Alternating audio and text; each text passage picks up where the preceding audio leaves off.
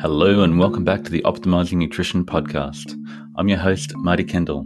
On this show, we take an engineering approach and speak to the experts about the insights into weight loss, fasting, and nutrition, as well as real life people about their journey of nutritional optimization. Hello, Cynthia. Great to chat. Thank you for coming on to, to um, have a chat. I really enjoyed our podcast on, on your podcast, and um, we've connected. And um, yeah, everybody wants to know about fasting for women. So you've uh, literally written a book on it, which is yet to be released. But uh, it'd be great to get your thoughts and those insights. So, um, just as a backstory, how did you become passionate about intermittent fasting, and um, how did you get into this? Well, it's a great question, and, and, thank you for having me. I've been looking forward to our conversation. I think it really stemmed from the N of one. You know, so many of mm. us try a strategy out on ourselves, and then we're like, hmm, this might actually be applicable to more than just me. And so mm. I'm a middle aged woman. I felt like I kind of got stuck in my early 40s. I'd never struggled with my weight, never struggled with energy, never struggled with, um, you know, food cravings or anything. And it seemingly overnight it crept over me. And I was like, okay, what I'm doing is not working. So let's try something different. So it really was that uh, kind of inspirational. It was like, okay, let me try something different. And almost instantaneously, I felt so much better because what's the conventional wisdom we share with mm. our patients is that you need to eat meals frequently, you need to have snacks, etc. And yet that wasn't working for me and for most of my most, if not all of my patients. So started with me and then I started to realize that maybe this might be a strategy that would be effective for a lot of the females that were coming to work with me. By that point, I had left clinical medicine uh, in 2016 because I felt compelled to focus on things other than writing prescriptions. And so, really focused on food. Uh, and from there, stemmed group programs and one on one work with clients. And uh, it, and then it grew to being blogging about it, talking about it on social media, and then ultimately uh, doing a couple TED talks. And uh, I think the funny story is obviously when you do a TED talk, you can't do a second TED talk on the same topic. And I had a very short turnaround time. I had to make a decision: did I want to do a second, and if so, wow. what was I going to talk about? And I remember saying to my husband, "What do I know a lot about?" And he was like, "Oh, intermittent fasting." And I was like, "Okay, I'm going to talk about intermittent fasting." And that was as organic as it could have been. And wow. the organizers asked me to do a female slanted talk on intermittent yep. fasting. So I did that to oblige them. They said, you know, we have a lot of individuals that really want a women's health focused speaker. Mm. And so that began that journey down that rabbit hole, not realizing that talk would be what most people, when they think about, you know, me or my business, that's now what they associate me with. And I think that the biggest challenge for women, especially uh, de- really dependent on what stage of life they're in. Are they at their mm. fertile years? Are they in perimenopause, the five to 10 years preceding menopause? Or are they in menopause? We all have to look at intermittent fasting from a different lens mm. um, in order to honor the wonderful bio individuality we have as this gender. And so that that's really where it started from. It was that simple, but inspired action with regard to myself, really wanting to um, you know, just do something different. I just felt like if, if the normal thing that I'm doing, because I was one of those people who went to the gym and I'd have a protein shake and route to the gym and I have a protein shake after, and I was having, you know, mini meals if I was in clinic and then maybe having a protein bar in between patients if I was in the hospital because sometimes you didn't get the opportunity to stop. Mm. And uh, I, I thought, you know, this is not working anymore. This is not mm-hmm. serving me. I don't buy into the fact that we have to accept weight gain as a normal function of aging. I just kept mm-hmm. hearing that from people over and over and over again. And that frankly made me angry. I was like, I don't want that to be the case. I want to find another way, a better way that works for me. Exactly. And so now I, I intellectually can explain how that happens for a lot of mm. people beyond just eating too much and not exercising and not getting a quality sleep. There's a lot of things that change in our bodies as we get older, which mm. stink, but uh, you know, there's ways around it. So you can get started. You can work with it. Yeah, it's funny. Um, like some of my now best friends, weirdly, are um, older ladies who have had success with data-driven fasting in the masterclass, and some of the people who've had the most amazing success are that older female demographic um, who have done amazingly well. But then at the same time, you hear all these stories of, you know, it's harder post menopause to lose weight and um, fasting is more difficult. And Dave Asprey's come out and said, oh, I think a lot of people have caught the idea that, you know, you shouldn't fast for too long as a female. And yeah, so uh, where are the limits of fasting for women? What makes women different? Mm-hmm. Um, why is it harder to fast to lose weight as you get older, as, particularly as a female? Yeah, there's a there's Big a question, I know, but no, no, no, no. I mean, there's a lot to unpack there. So I think a lot of it's dependent on where we are chronologically. And so if you're under the age of 35, one of the things that makes you very unique is that we have the ability to uh, procreate and carry life. And so mm our bodies are particularly attuned to stressors. And we think about fasting as a as a great example of a hormetic stress along with things like high intensity interval training and cold exposure. And too much of any one thing can tell our body we're in a period of time where we're in danger. And sometimes you can't differentiate fasting too long from cold mm. exposure from famine i mean all those things. And so i like to remind people that when we're looking at women in their peak fertile years, their bodies are much more sensitive to nutrient depletion. They're much more mm. sensitive to over fasting. And so that's that's the first kind of crux that I see is if you're under the age of 35, you have to fast differently than a, than a middle-aged woman. And, and I'm going to say perimenopause, you know, 35, depending on where you fall, re- women's, you know, estradiol and testosterone and progesterone really start to change and flux um, as they get closer to 40 and so when women are in their 40s, I remind them that all the lifestyle pieces that in your 20s and 30s, you're invincible. It doesn't matter mm. how little you sleep, it, it's less of an issue in terms of your stress management, your nutrition. You, you just become much more inflamed. Um, you know, mm. that maybe you, you did fine with in your 20s and 30s, you get into your 40s and 50s. And I'm thinking about the big ones like gluten and grains and dairy as just one example. There's mm. many others um, your body's just much more susceptible to those things. So if you are adding in intermittent fasting in your perimenopause or early menopause years and you can't sleep through the night, again, we talk about this hormetic stress. It's too much for our body. Our mm-hmm. bodies are just not as resilient. And yes, that stinks. I don't like saying to anyone, my body is less resilient in my 40s than it was in my 20s and 30s, but that's a fact. And a lot of yeah. that hormonally mediated.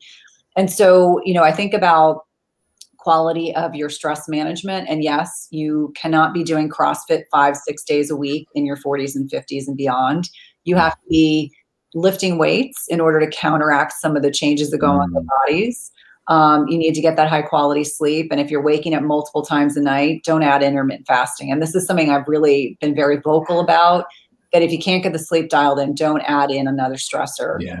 The nutrition yeah. piece is, and, you, I'm sure you see this. Uh, yeah. uh, you know, we're a culture that is very kind of hedonistic, very pleasure oriented, and eating for pleasure is different from eating for nutrition or for fuel. And so, mm. um, I think a lot of people, it's differentiating. You know, and you talk about this quite a bit, which I love about your work what's true intrinsic hunger? What does that feel like? What is our mm. blood sugar doing when that happens? Because we've mm. gotten so disconnected, we kind of wake up and think it's 8 a.m., it's time to eat breakfast. It's 12 o'clock, it's time to eat lunch. It's six o'clock at night, it's time to eat dinner. Oh, I got to have a snack before I go to bed because I want to stoke my metabolism. Mm. But back to, you know, the middle age piece.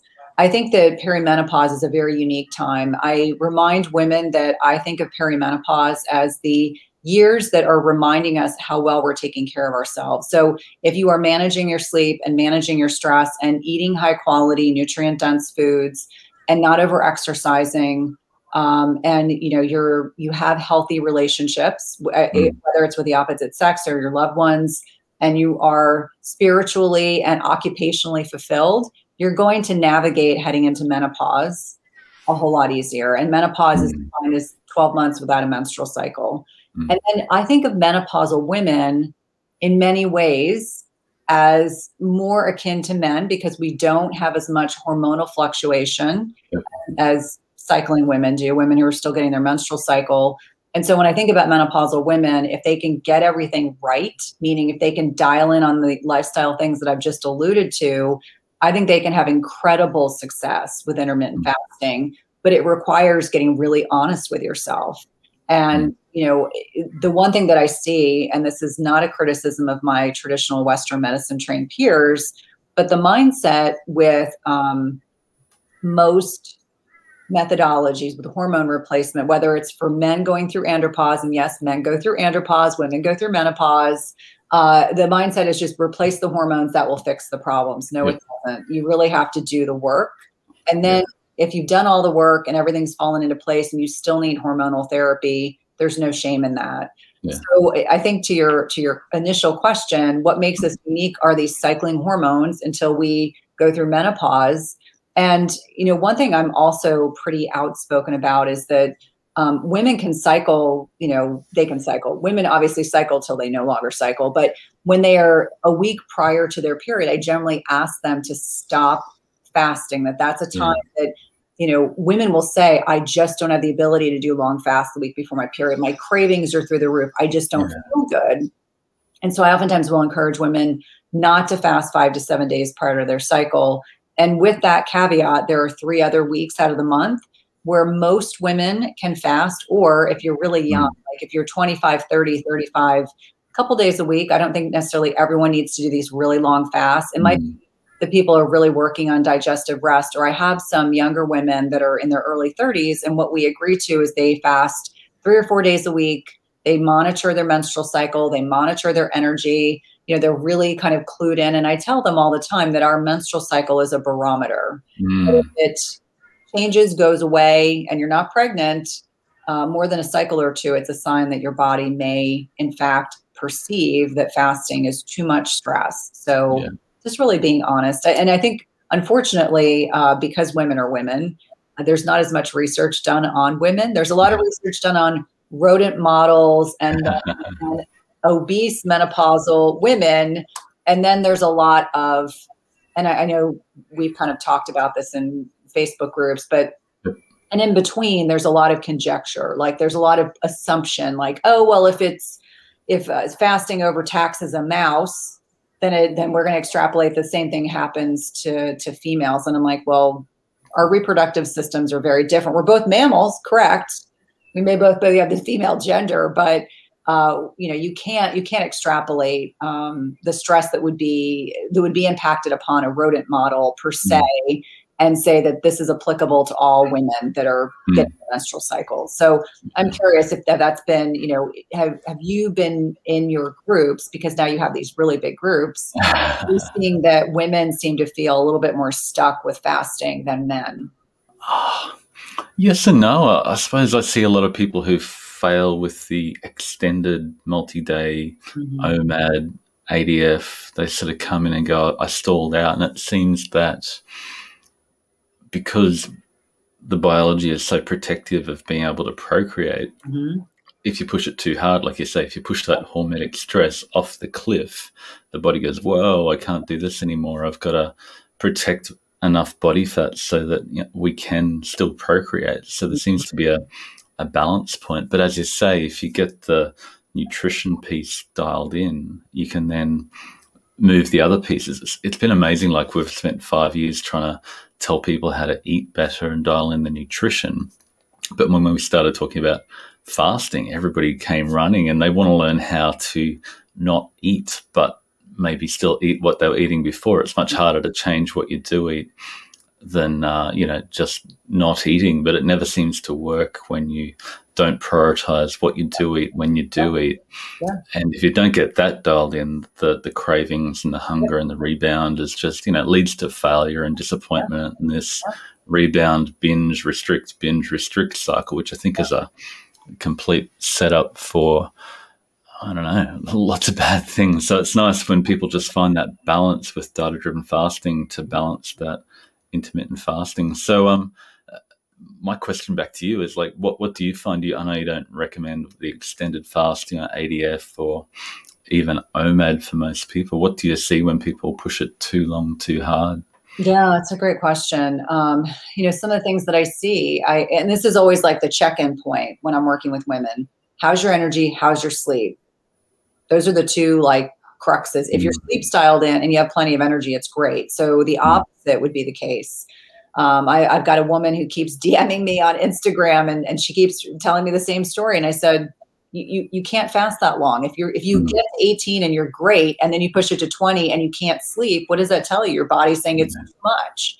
So I would say it starts with insomnia. It starts with worsening, you know, waking up at night. Uh, oftentimes when I see people doing those long fasts, they're really they're thinking if a little bit of fasting is good, then a lot of fasting is yeah. better. I just remind them, yeah. I'm like, our bodies don't work that way. Yeah. Um, it really is a fine tune. It's like a very it's a very delicate dance trying to figure that out. So I'd say first and foremost, sleep disturbances. Um, obviously, energy issues. If people are getting dizzy, if they're lightheaded, if they're fatigued, um, if they try to go do a workout and they feel like they're, you know, they're, they feel almost like they've got a virus mm. going on, they just don't have the energy to get through a workout. I'm like, you need to check in with yourself and, yeah, and you need to eat something. exactly. Or, you know, there was someone the other day, one of my groups, we were having a private call and she was, again, it was that same type of mentality. Well, I'm just going to push through it. And I said, I only fasted 14 hours yesterday because I did a leg workout and I was really, really, really hungry. And I said, mm okay, I'm going to eat. I'm going to break my fast. She was shocked.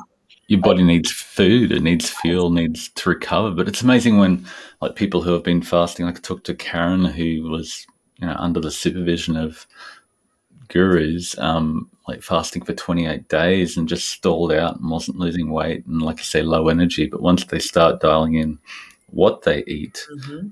everything just once they get the the body get, gets the nutrients it needs. It like it's like it says there's no famine, there's no emergency, there's no, you know, food's good here. I don't need to hold all this emergency fat. I can let it go, and it just falls into place a whole lot better. So yeah. that that's a really wonderful thing that we keep on keep on seeing as people then they dial in using their blood sugars, what they eat, and when they eat. And once they get that balance right, a lot of things fall into place, even for the older women and yeah. who have struggled for a long time with that extended fasting mentality.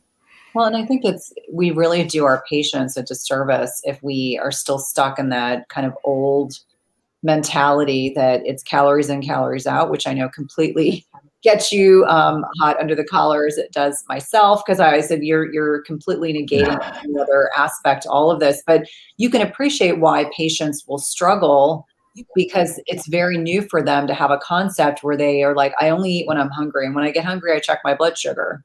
And if I know my blood sugar is within this healthy range, then I break my fast. But if it's 110, I still have fuel to burn. And so that whole kind of concept, yeah. I think, is so empowering for people. You know, it was interesting. There was a mm. uh, well known vegan cardiologist on Twitter who was poo pooing Peter Attia and his uh, supportive continuous glucose monitors. And so I normally am not like this on social media, but I was like, you know, the, I get tired of the arrogance that I see. And I'm, and I'm not going to just say it's physicians, I'm going to say healthcare providers that aren't willing to entertain the possibility that having a little bit of biohacking assistance, whether it's a glucometer mm. or CGM, can help empower your patients to say, maybe, you know, for that 55 year old woman who's never entertained the possibility that, you know, she has at her disposal the ability to really mitigate what's going on. You know, let's fuel your body mm-hmm. with, you know, high quality protein and healthy fats and high mm-hmm. quality mm. carbohydrates. And let's find out when you run out of fuel. Like literally when your mm. body's run out of gas, that's when you fill up the tank.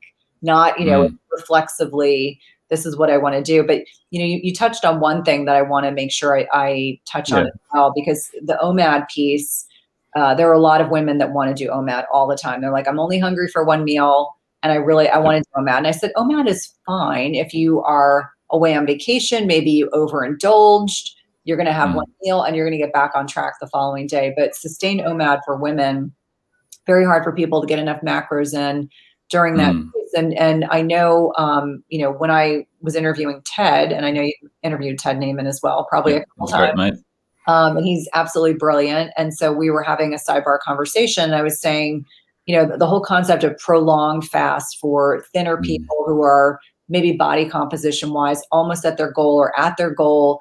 Um, I, I, don't know the, the return. There's like a, a law of diminishing returns at that mm. point. Like really trying to decide how much more are you going to squeeze out of that dish rag? Like how mm. much more are you going to get out of that? Is it really worth putting your body through that extra stress? And so I know even um, Maria Emmerich and I had a conversation about this mm. as well. That not going overboard with really long fasts. I know people think, oh, if a little bit of autophagy is good, then a whole lot more is better. And so and I'll get all that autophagy in seven days because I'm going to fast longer for harder and longer for harder. Mm-hmm. And then they just, it's really hard to control what you eat at the end of that fast. You're not going, give me the chicken breast and egg white and protein powder. You're giving, going, I want that fat bomb. I want the donut. I want, you know, yeah. I want the cream and the peanut butter and all the energy dense foods. And that's the problem we see is you, it's just hard to get enough protein, enough nutrients in when you refeed to to maintain your lean ma- muscle mass, which is so, like you mentioned before, incredibly important to mm-hmm. metabolic health as especially as you age. Yeah, well, it's that whole slippery slope of osteopenia, sarcopenia, all these fun things that happen if we aren't working very diligently mm. to reverse them. And and I think that this is another aspect of what differentiates men from women is that we tend to have more um, body fat on our bodies. Again, it's a byproduct of procreation and uh, being able to conceive and carry a child. Mm. We are much more sensitive to the changes that uh, occur in skeletal muscle, and, and muscles mm. are the organ of longevity. Mm. maintain as much lean yeah. muscle as possible. And, uh, you know, Gabrielle Lyon always talks about yeah. muscle being glucose reservoirs yeah. for food. So I remind people, I'm like, you want to do everything you can. Like, don't skip yeah you know you don't want to skip a, a leg day you don't want to skip a body weight exercise day. You want to maintain as much lean muscle because i see a lot of women um, you know i can see some thinner women in their 50s 60s and beyond and they look so their muscles almost like sinewy. They're they're very mm. they look very estrogen deficient and frail and I, I, think so many of us don't want to end up looking that way. So how do you have this happy medium? And a lot of it uh, focuses on maintaining as much lean muscle mass as you can. Um, yeah, there's a crazy amount of confusion out there of you know avoiding protein and mTOR and IGF one, and it just gets a a myriad of you know, messed up thoughts that mm-hmm. here I am fasting, losing lean muscle mass, refeeding with high fat keto foods when I refeed, and and people just lose their their metabolic reservoir of muscle that will enable them to burn the energy they eat. So they have to keep on cutting down further and further and further and basically wasting away. And then once you get to that point, you're frail, you're old, you've mm-hmm. you know lost your muscle mass. It's just such a risky point to get to that you're going to fall over, break a hip, and nothing good happens after that point. I think Peter Attia said that 50% of people who break a hip never leave the hospital system yeah, it's, afterwards. It's just a crazy risk of being um, old and frail, and you have to make that investment from your 30s, 40s, 50s. So when you get to 70, 80, you can keep living till 90 and being independent. And that's mm-hmm. so, you know, anytime I see old people in the nursing home, it's just like that once they lose their independence, it's, it's scary. It's, it's not a life you want to live if you have to, you can't toilet, you can't eat. It's just, but if you can live a, I love, um, Tommy Wood talks about the, the, the grandmother hypothesis that if you can invest in your community mm-hmm. and you're giving back to your community for as long as you can, your body says, I'm needed here. I, I need to live longer. I need to regenerate. But if you're not able to contribute to the society around you, then your body says, okay, time to shut down. I'm wasting resources effectively. So that's, you know, I just want to be involved and, yeah. And appreciated by as many people as I can for as long as I can, because I know that'll make my body want to live for a long time. So well, and it's interesting because you know my my whole background as an NP is in cardiology, so I was able to see people from their 20s all the way up to you know we even had patients in their 90s and you know early 100s, and the patients that fared the best you know in middle age and beyond were the ones that still felt vital and needed much to your point mm. Mm. I used to love seeing, you know, very active people in their 70s, 80s, and 90s, the ones who still volunteered at mm. the center or the hospital.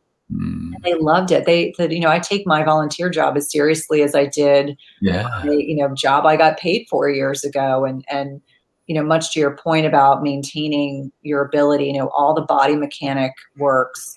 You know, being able to get off the toilet, being able to um, push and pull things, you know, go to the grocery store. There's nothing worse. I, I have a parent who retired early from the federal government and my dad went from being super vital and smart to mm. I watched him just really cognitively decline because he needed that stimulation. He didn't realize. Mm. I think he thought the idea of an early retirement sounded grand because he could travel. play golf every day. Right, but uh, you know, looking at how frail my father is compared to my mom, who's super active, just really reinforces why you know we want to maintain. And and something interesting that a, a colleague of mine at GYN mentioned to me yesterday so we're learning more and more and more about these synthetic hormones that women are mm. given, oftentimes from their teenage years up until when they want to get pregnant in their 30s.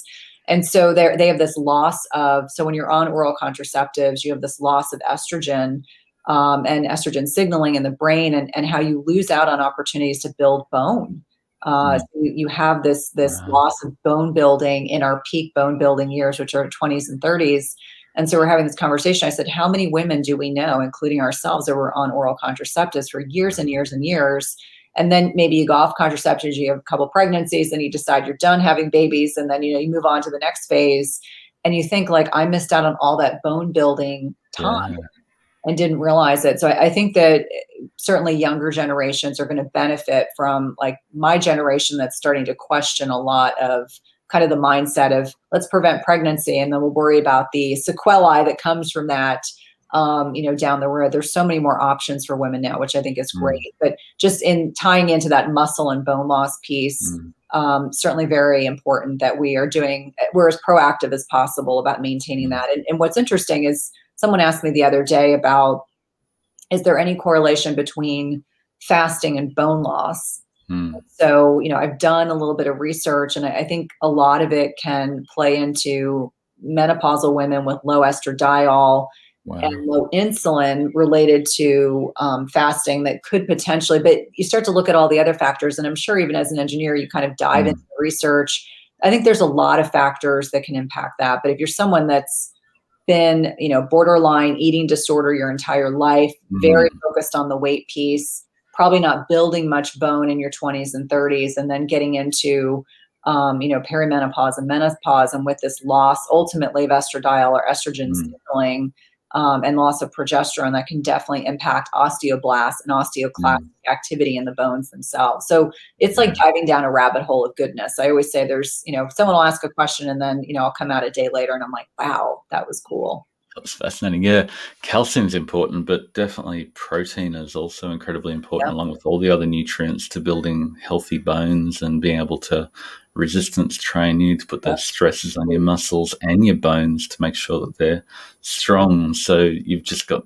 I see myself. I'm 45, and you know what I hold now is my investment for the future. Till yeah. I'm.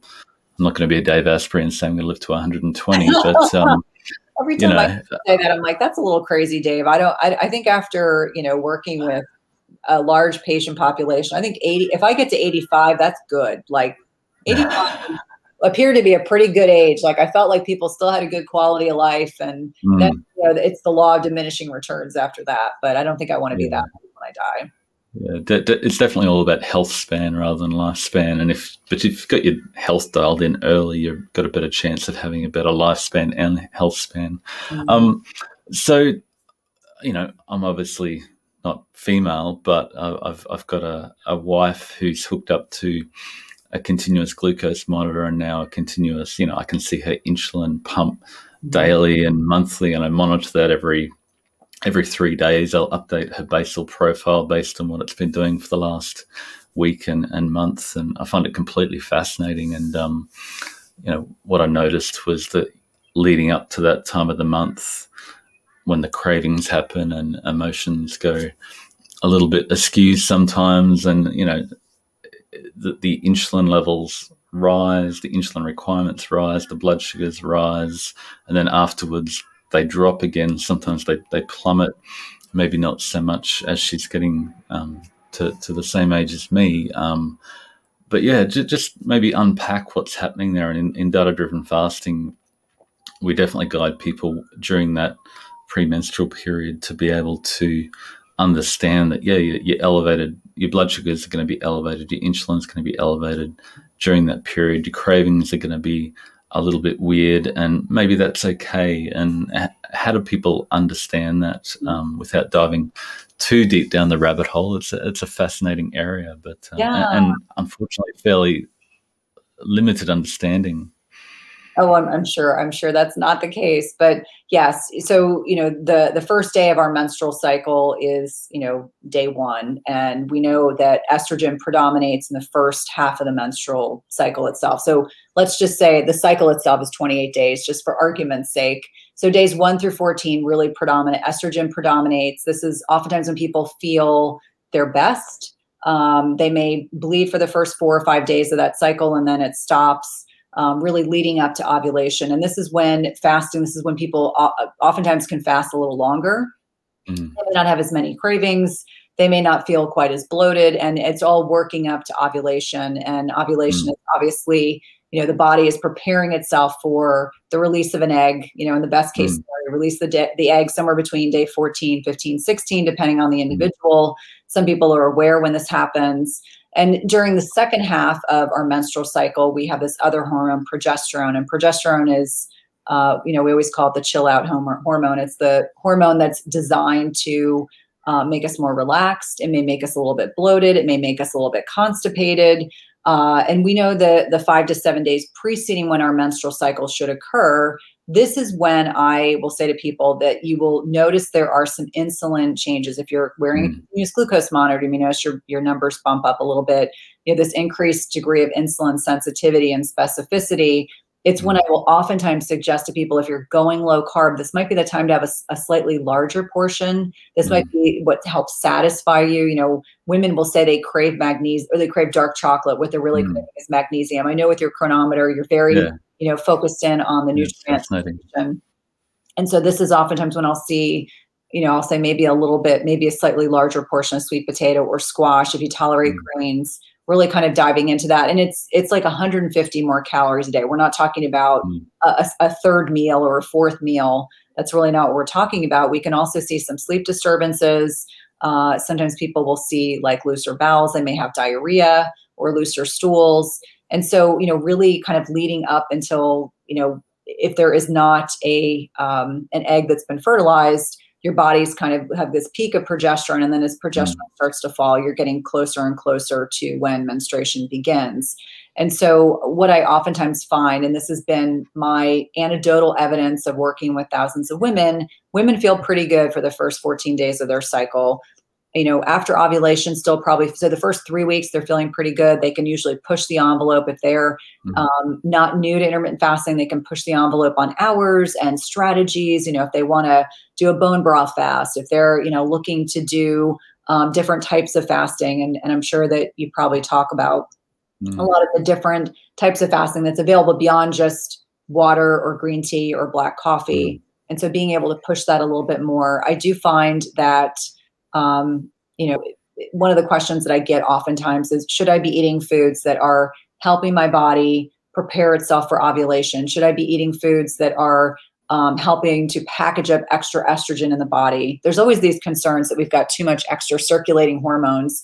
And I oftentimes remind people, like, let's not just guess, let's test. But as an example, um, in the first 14 days, this is a time when you can have a lot of, um, you know, cruciferous vegetables. So we're talking about like broccoli and cauliflower and kale. If you tolerate, you know, uh, kind of an oxalate sensitive, um, if you're not an oxalate sensitive individual, because we know that this can help package up excess estrogen that can be excreted in our stool. Um, definitely something to think about. There aren't any per se progesterone supportive foods that I've been able to find. I mean, I haven't seen any research to suggest this, whereas we definitely have some foods that we know that can be very um, supportive of estrogen in the first half of the menstrual cycle. So, second half of the menstrual cycle, if your egg is not fertilized, your body is preparing for, um, you know, shedding the the uh, Mm. endometrial lining and then beginning a new cycle. And and what I find is um, most people that are eating a fairly nutrient dense diet, um, Mm. not uh, eating 24 7, um, and, uh, you know,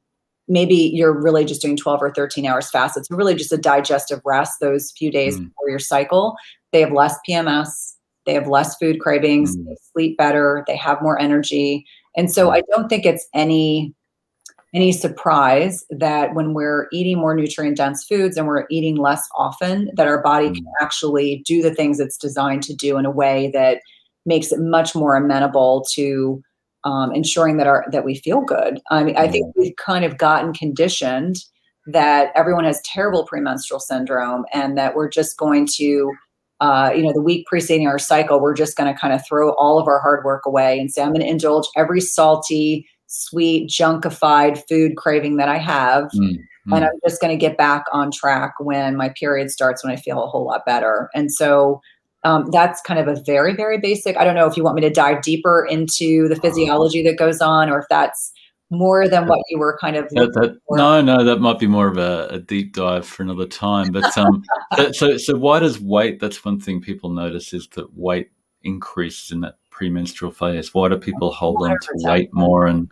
how do they manage that? How do they conceptualize that? I suppose they just have to say that does happen, and after when the period comes, my blood sugars will drop, my insulin will drop, and and you'll flush water from the system and the weight will drop and you don't get too hung up on that in Right. that premenstrual phase. Yeah, well, I, I usually recommend not weighing yourself every single day and recognizing that this is a byproduct of hormonal fluctuations. Our weight may fluctuate by two to three pounds day to day. It could be from um, the byproduct of progesterone, which is a hormone in the body that will cause us to retain some fluid, not so that we feel miserably uncomfortable, Mm. but that alone can be a byproduct. You know, certainly if we're dehydrated, if we're not having a bowel movement every day. I mean, I have had women that do not have bowel movements every day. And when we get them going every single day, all of a sudden they're like, oh, well, I had, you know, two or three days worth of poop sitting in my bowel. And that could have definitely been contributing. So I just like to remind people that fluid retention can absolutely Mm. cause you to hold. I mean, I always feel bloated right before my period. I mean, that is Mm. a given. And that's how I think most people feel but it's it's usually a byproduct of progesterone's influences and progesterone is designed to be this mellow hormone it's designed to um, you know help nourish the body in the event that we uh, have an egg that is um, that is fertilized and Mm. uh, you know the the growing potential growing endometrium so i just remind people that we know there's this one week out of our cycle that we are probably going to feel a little bit of bloat we may feel it just around our abdomens. We may feel like our bowels slow down. Um, so, being really diligent about hydration, having uh, two green salads a day, you know, crushing Mm. up flaxseed and chia seeds and putting them in a smoothie. Uh, I'm a huge fan of gallbladder supportive foods. So, things Yep. like shaved beets, carrots, artichokes uh, can all help with. Um, you know, keeping the bile, and this is something tangential, but I find that coming out of the non-fat, low-fat years, um, people have a lot of viscous bile, and so bile is a substance that helps us break down and emulsify fat. And so, Mm. if someone starts going higher fat in their intake or eating, consuming more fats, and their digestion slows down, oftentimes, like what happens around a woman's menstrual cycle, I just remind them that we want to be really diligent about doing a lot of bile supportive properties. And I always say, starting with food, so shaved beets is a great a great thing. In fact, I eat beets every single day because they're just so uh-huh. good for detoxification in our gallbladders. But also adding in things like um, it doesn't taste good, but aloe vera juice, like even a small Yep. amount of people Wow. are struggling with constipation around their cycle, you can do like a quarter cup. It doesn't taste great, but it's very effective. Got all sorts of things, but usually Oh, wow. fresh ground flax and chia seeds together, like a tablespoon or a teaspoon of each, um, can really get things moving along, like in a very benign way, or eating green salads to kind of keep things moving forward. But the hydration, the bile supportive foods, uh, making sure you're getting plenty of physical activity. If you're a couch potato and you're dehydrated, you're not going to be feeling great around your cycle. And so PMS that's to be bad. Yes. So, so, you, so you're sort of saying if you're eating well, if you're active, if you're drinking enough water, you're not going to have as excessive PMS symptoms that are going to drive you to crave those bad foods that uh, often derail the whole process. Yeah. Yeah. And I think it's also critically important that if you know you have a trigger food, don't keep it in your house. Uh, you know, I have teenage it'll boys. be gone during that week. Yeah, no, I mean, I have teenage boys, and and certainly for them, um, there are foods in the house I don't eat at all, and I just don't I don't like the way I feel when I eat them, so I don't eat them at all. It's not even a temptation. But mm. I think that if there are foods like if you're kryptonite or cookies, don't buy cookies. Don't buy cookie mix. Don't buy co- the stuff for cookies. Just don't even tempt yourself. But find you know find an alternative. I think mm. you know, dark chocolate for a lot of people. If you get really high quality dark chocolate, you know you'll get that magnesium fix, and mm. you're not going to derail your diet. But I feel like you can't control yourself. You know if you have that um, I think it's Glenn Livingston calls it Lizzie. You know, if the lizard mm. brain goes overboard or the pig, I think it refers to as the pig, yeah, yeah, call it Lizzie.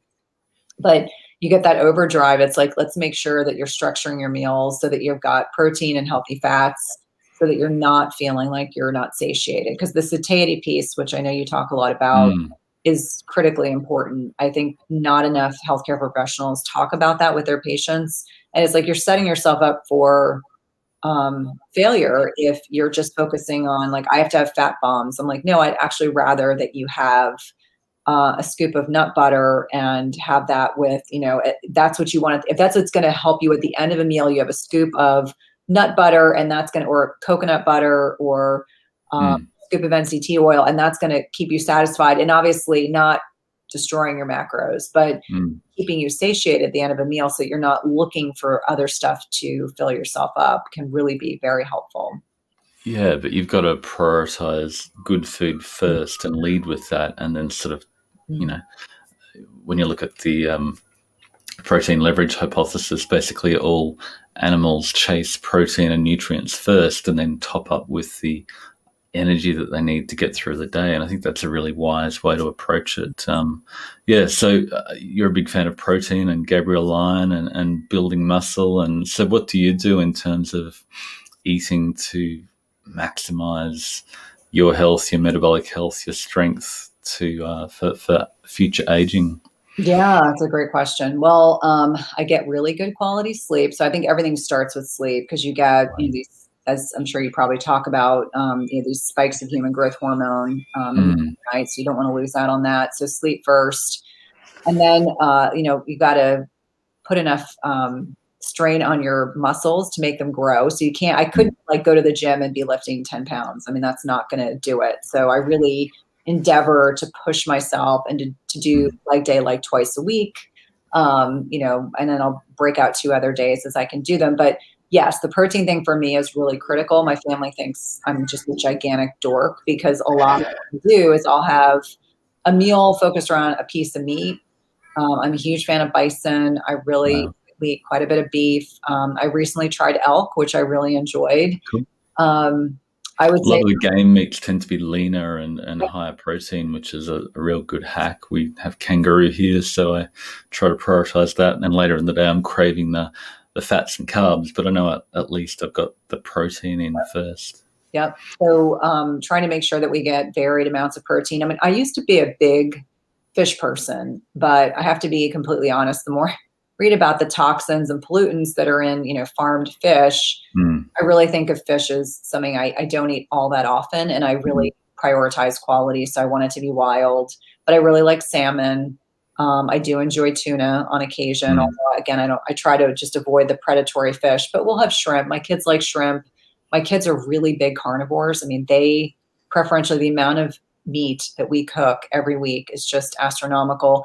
And so focus on protein. And then for me, what's really important is I really like salad. I went through a period of time after a long hospitalization in 2019, 2019. I couldn't eat vegetables for probably nine months at all, and they had to be cooked. So I try to eat salad at least, like a big salad, at least once a day. Um, so vegetables are really important for me. That's just what makes my body feel good. And when I have everything really well balanced, I don't have cravings. I would say my one vice right now is I love salted macadamia nuts. There's something about the salt and the nut. And so I, I will measure out a quarter cup and I really will stick to that and like maybe a piece of really good quality dark chocolate. But I try not to do that all that often because it's so easy, as you know, mm. over mm. nuts, so easy. Um, yeah. So, so Especially easy. if you don't prioritize the good food up front. Yeah, interesting with the salad, the non-starchy green veggies will mm-hmm. definitely give you the the nutrients, the magnesium, the potassium that we all struggle to get. That they contain fiber and bulk and water and from a satiety point of view, are really good. They don't provide a lot of calories, but Yeah. they just sort of supplement the, Yeah. the protein so you're more full and satiated. And yeah, that's really fascinating. Um, so, in terms of thyroid, I know that's a, a massive rabbit hole that um, a lot of people in the group wanted to know. Um, from my point of view, there's sort of a interplay between obesity and your thyroid, and if you've got a, if you're holding a lot of weight, uh, basically your, your metabolism tries to ramp up to burn off that weight. Um, but if as you drop your weight, your, your thyroid will um, reduce function, and, because you, don't need to burn off as much weight. Um, and, and your meta- metabolism, as you lose weight, does actually slow. And a lot of people find they need less thyroid meds, and it's generally a good good news story. Just as you lose weight, you, you need less thyroid stimulation. But how much is you know which one goes first, the, the dysfunctional thyroid or the obesity, and it's sort of a chicken and the egg scenario in some ways. And a lot of people like to blame their thyroid for their obesity, but in some ways it's the other way around. And I don't know, it's a deep rabbit hole to unpack and lots Yeah. of controversy out there. But um, Um, be interested in your thoughts. Yeah, I mean, I, I think I think for women, especially women over the age of 35, it's been my experience that the changes in sex hormones start to mitigate and exacerbate thyroid issues. So, for example, um, you know, progesterone and, and thyroid hormone really do fit together, you know, in a terms of very complementary of one another. And one of the first things that starts to happen is women are heading into perimenopause. So, like late 30s, early 40s, you're there. Uh, you have less progesterone because we're born with a finite amount of eggs. We're not like men where we're reproducing sperm every three days. And so, one of the first things that starts to happen is we have this relative estrogen dominance because we have less circulating progesterone because our eggs are as old as we are. Mm. So, this is when I start to see this push pull. I think it's multifactorial. I think there are multiple things that happen. I think, um, you know, as women are getting older, it's the piece of, um, you know, the mentality of I have to exercise harder Mm. raises cortisol, which can stress the adrenals, and the adrenals become this backup system for progesterone production when the ovaries are starting to kind of falter and and I, I hate to use the word wither, but they're just Mm. not as vibrant as they were at 25. And so we we have this. That's one avenue that things go down. I think the inflammatory nature of our diets, also the inflama- inflammatory pathway will drive some thyroid stress, but also create inflammation in the body and inflammaging. I think I also think about, you know, if you've got this relative relative estrogen dominance and you've got this, you know, under um, you know, undervalued progesterone levels as we're getting closer and closer to, to menopause. I, I think this all, I always think about our sex hormones, our adrenals, and our thyroid as a three legged stool. And if one leg is loose or not as Mm. strong, it impacts all of them. You know, I think about there's so many things that impact healthy thyroid function, Mm. gut health, food sensitivities, um, nutrient deficiencies. I Mm. talk a lot about this. Yeah, I'd love you to talk more about the, the foods and nutrients to Mhm. stimulate your thyroid function. Yeah, so I, I think about iron and selenium and iodine. Iodine, I know, is very controversial. I actually just interviewed um, Dr. Alan Christianson, who feels Okay. that the reason why there's so much thyroid disease is from the sources of iodine that we're getting through our personal care products and food and our environment. So I still talk about iodine, although I'm not 100% sorry. This is the problem of having like an iMac. Everything is coordinated. Sometimes the calls pop up. But I start thinking about nutrient deficiencies. I think about toxins that we're exposed to that can impact and offset thyroid receptors, heavy metals. And, and this is not woo woo. Um, I personally, in my early 40s, uh, you know, I, I've never had a mercury amalgam, but my mom, when she was pregnant with me, um, had a mouthful of mercury fillings because that's just what people did in the 50s. Mhm. They filled their mouths with mercury. And so when I was in my 40s and they actually were trying to figure out why my thyroid went south, the first thing they said was, Your mercury levels are ridiculously high. We think it's related to these three factors, one of them being your mom's exposure to mercury. So when we think about what impacts thyroid function, it's the entire endocrine system and then all the Mm. other things that I noted. So it really requires a bit of savvy unpacking. Now, what I can tell you is the bulk of people that develop thyroid issues are related to autoimmune issues like Mm. Hashimoto's. So 80 to 85% of people who develop uh, an underactive thyroid, it's related to an autoimmune reaction in the body. This is no surprise given the, mm. um, you know, gut health issues that are mm. rampant between stress and poor quality sleep and our poor quality of food and, you know, fluctuating yo-yo dieting, all these things that can put the stressor. So um, it is a rabbit hole. I, I could mm, very, about, very deep rabbit hole. um, I, I could literally talk about probably each one of those things. But is it at all uncommon for women to become hypothyroid in their 40s? Absolutely not. Mm. Do I see it grossly undertreated? Yes, largely because people aren't doing the right tests, and the right tests are more than one or two. So if someone's mm. listening and saying, "How do I figure out what, what the right tests are?" Um, it g- generally involves more than just thyroid function tests It's looking at iron, it's looking at heavy mm. metals, um, looking at those sex hormones, which I know is not super sexy. There are a lot of people who want to dig their head in the sand and say, no, it's not possible. I can't possibly have low progesterone and then ultimately low estradiol and the low testosterone and how all those things. I always say the endocrine system, which is our mm. hormone system in our body, is so interlaced and intertwined with one another that one hormone begets another hormone. Um, mm meaning that it, it, doesn't exist in a vacuum. There's there's no way that uh, you know you're not going to have an imbalance in thyroid hormone that isn't going to have a downward effect elsewhere in your body. And and for anyone to think it's just you just need thyroid replacement, it's not that mm. easy. Yeah, um, totally. not you can't just replace one hormone no. in your body to manage the symptom because it's no. such a complex system. So beyond diving into deep nutritional testing and trying to work out all the moving parts, what are the, the most common solutions that, that people can do to manage those symptoms or even mitigate preemptively those mm-hmm. those situations? Are we talking specifically about thyroid? Uh, generally about thyroid, but uh, what what are the big levers? I suppose you just go back to good sleep, working out, yes. being strong, good nutrition, and that's what everybody can do potentially. Well, and I think I think I wish I knew now. I wish I knew 20 years ago or even 10 years ago what I know now because I remember in my 30s taking care of women in their 40s and 50s who I thought were crazy.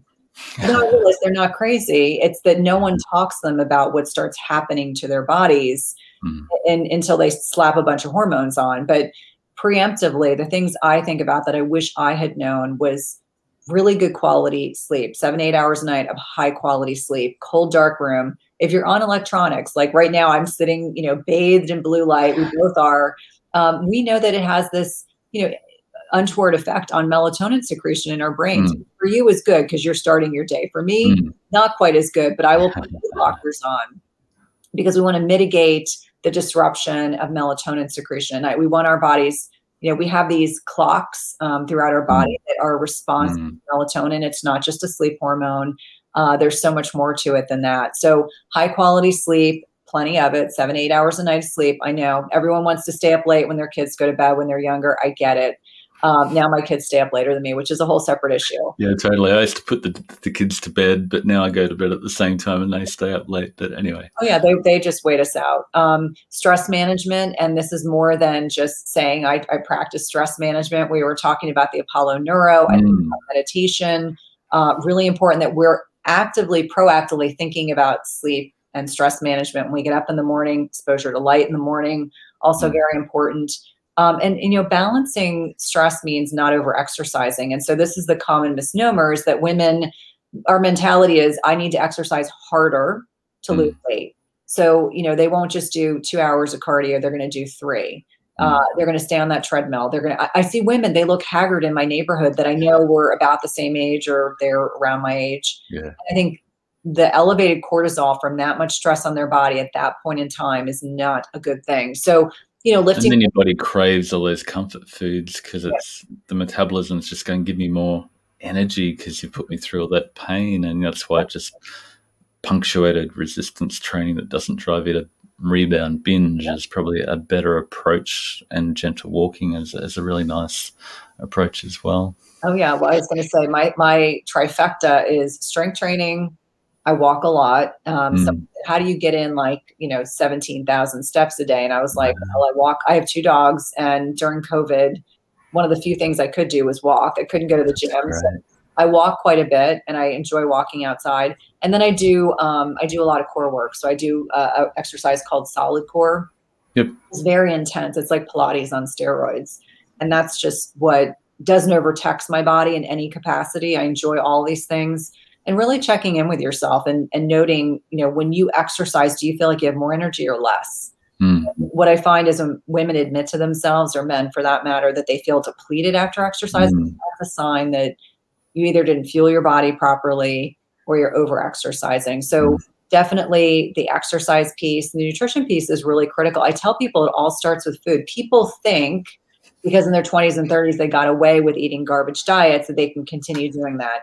I hate Yep. to burst the bubble. I tell you, in middle age, it changes. You can't you can't just eat anything. And so um, not only is it you know prioritizing protein, as I know you talk about quite a Mm. bit, but it's also removing inflammatory foods. Like I stopped eating gluten nine years ago. I stopped Mm. eating dairy three years ago. I'm very I'm Mhm. largely grain free, except for some ancient grains and very occasionally.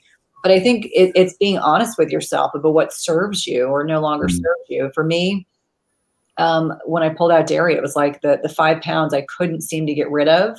Wow. Perimenopause, I lost just from you know the rare raw cheese I was eating, and maybe occasionally some um, some yogurt. So I, I think that you'd have to get really honest with yourself. And for me, I think it's more about how do I feel. Like that's always the check-in point. How do Mm. I feel when I make these choices? Because if I feel good, it Mm. doesn't feel like a hardship, and that's the point that I think a lot of people have to get to. Because the the thought of pulling things out of their diet is is frightening because they're so emotionally tied or connected to the foods that they're eating or it you know they eat for pleasure which food is Mm. meant to be pleasurable but if you're eating um, for emotional reasons associated with the food as well you have to find other ways to self-soothe and and you know sometimes with clients i'll tell them okay go take a walk um, go brush your teeth you know Mm. I was like when you feel a craving come on that you know is not legitimate because you've already had a good dinner you had a good lunch um, you know you slept really well. The question is you know where are you in your cycle? If you're not cycling anymore then you need a distraction. And you know maybe it's the time to do something else. You you know you say to yourself i'm going to set a timer for 15 minutes and i bet by the time that timer goes off i'm not going to be thinking about that food anymore. Mm. so a Yeah, a lot of people try to fill that dopamine hole that isn't satisfied in other parts of their life with their relationships or their work with food, and just have to reorientate that uh, the dopamine hit.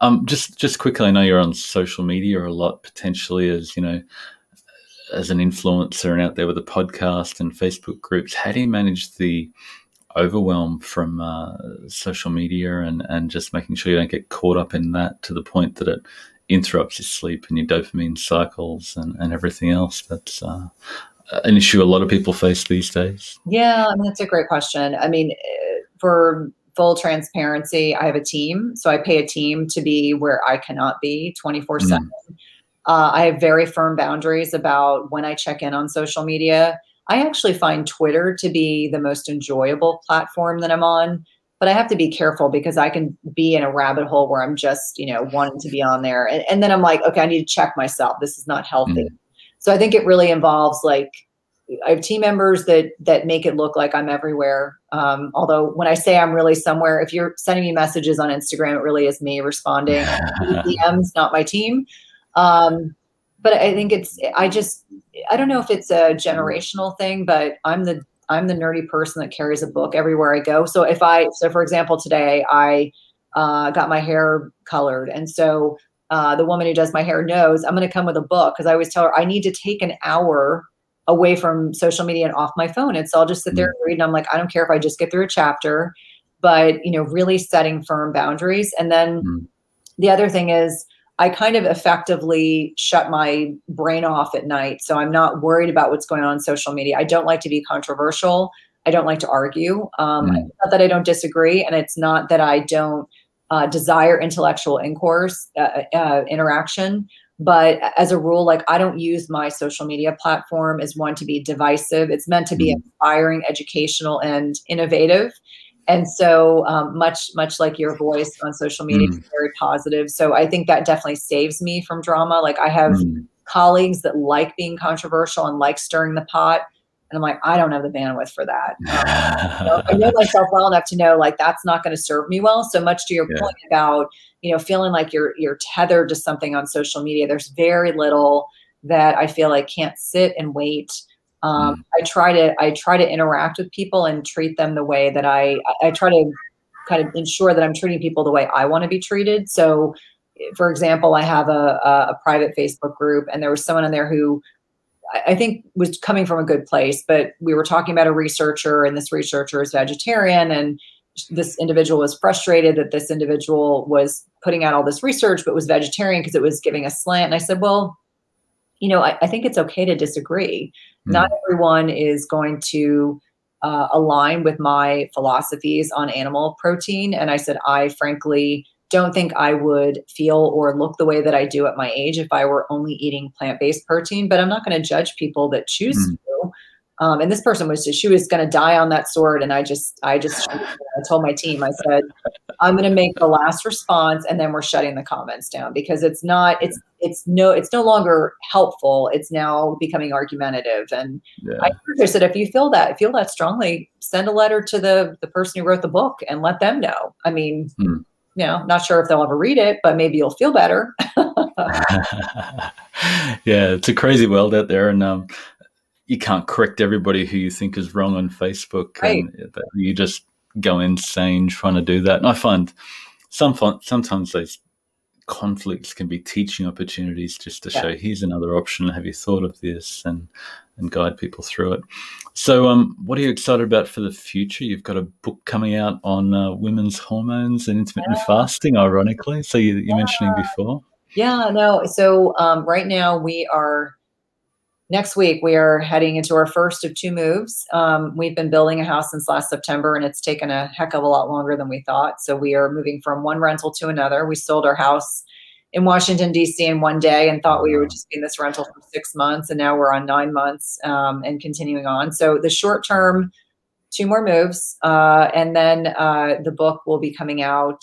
It's on women and intermittent fasting will be coming out in early 2022 which is exciting I would say beyond that, I, am excited to actually be doing in person talks. Like I just had my first one in Montana about two weeks ago, and my like speaker stuff is starting to really fill up. I was telling my husband I'm getting a little nervous because there's a lot of back to back. Like we may be doing a lot of traveling to wow. be able to attend all these events, but I'm excited to be able to be back in person, excited to be back in front of an audience, something I really genuinely love and feel mm. very passionate about. And then also, um, really growing the podcast and um, I feel really fortunate to have been able to connect with amazing people like yourself mm. this year to feel inspired to reach out and say, Hey, I love this really fresh take on fasting. I think this mm. is going to change things for a lot of people. Um, and I definitely want to make sure people can connect with you and Thank and you. be able to to share your the great work you're doing. So I would say, you know, growing the podcast, continuing to do that. That's been I've been surprised at how much I've enjoyed that. Like I actually yeah. enjoy interviewing people more than I could have ever imagined, especially as an introvert. And, you know, just having the ability to have a platform to share really great information and to do mm. it in a way, much like you do, where it's designed to be really helpful and mm. um, positive and uplifting, because there's plenty of divisiveness that's out there. Um, I just don't want to be a part of it. Yeah, I agree. It's definitely been a wonderful way just to meet people and get to chat to people and develop relationships with people. And I love podcasts. I'm driving all the time and in the gym, I'm listening to podcasts. So it's just a great way to take in information that most people these days don't want to sit down and read the latest 2000 word blog post. They'd rather absorb it through these conversations. Yeah. So oh. thank you. This has been fantastic. And you've um, absolutely nailed all the topics that people wanted us to cover. So well, thank you so much for your time, and um, look forward. Hope hope the move goes really well, and uh, look forward to the continued friendship. Absolutely, thank you so much. It's been a pleasure. Thanks so much, Cynthia.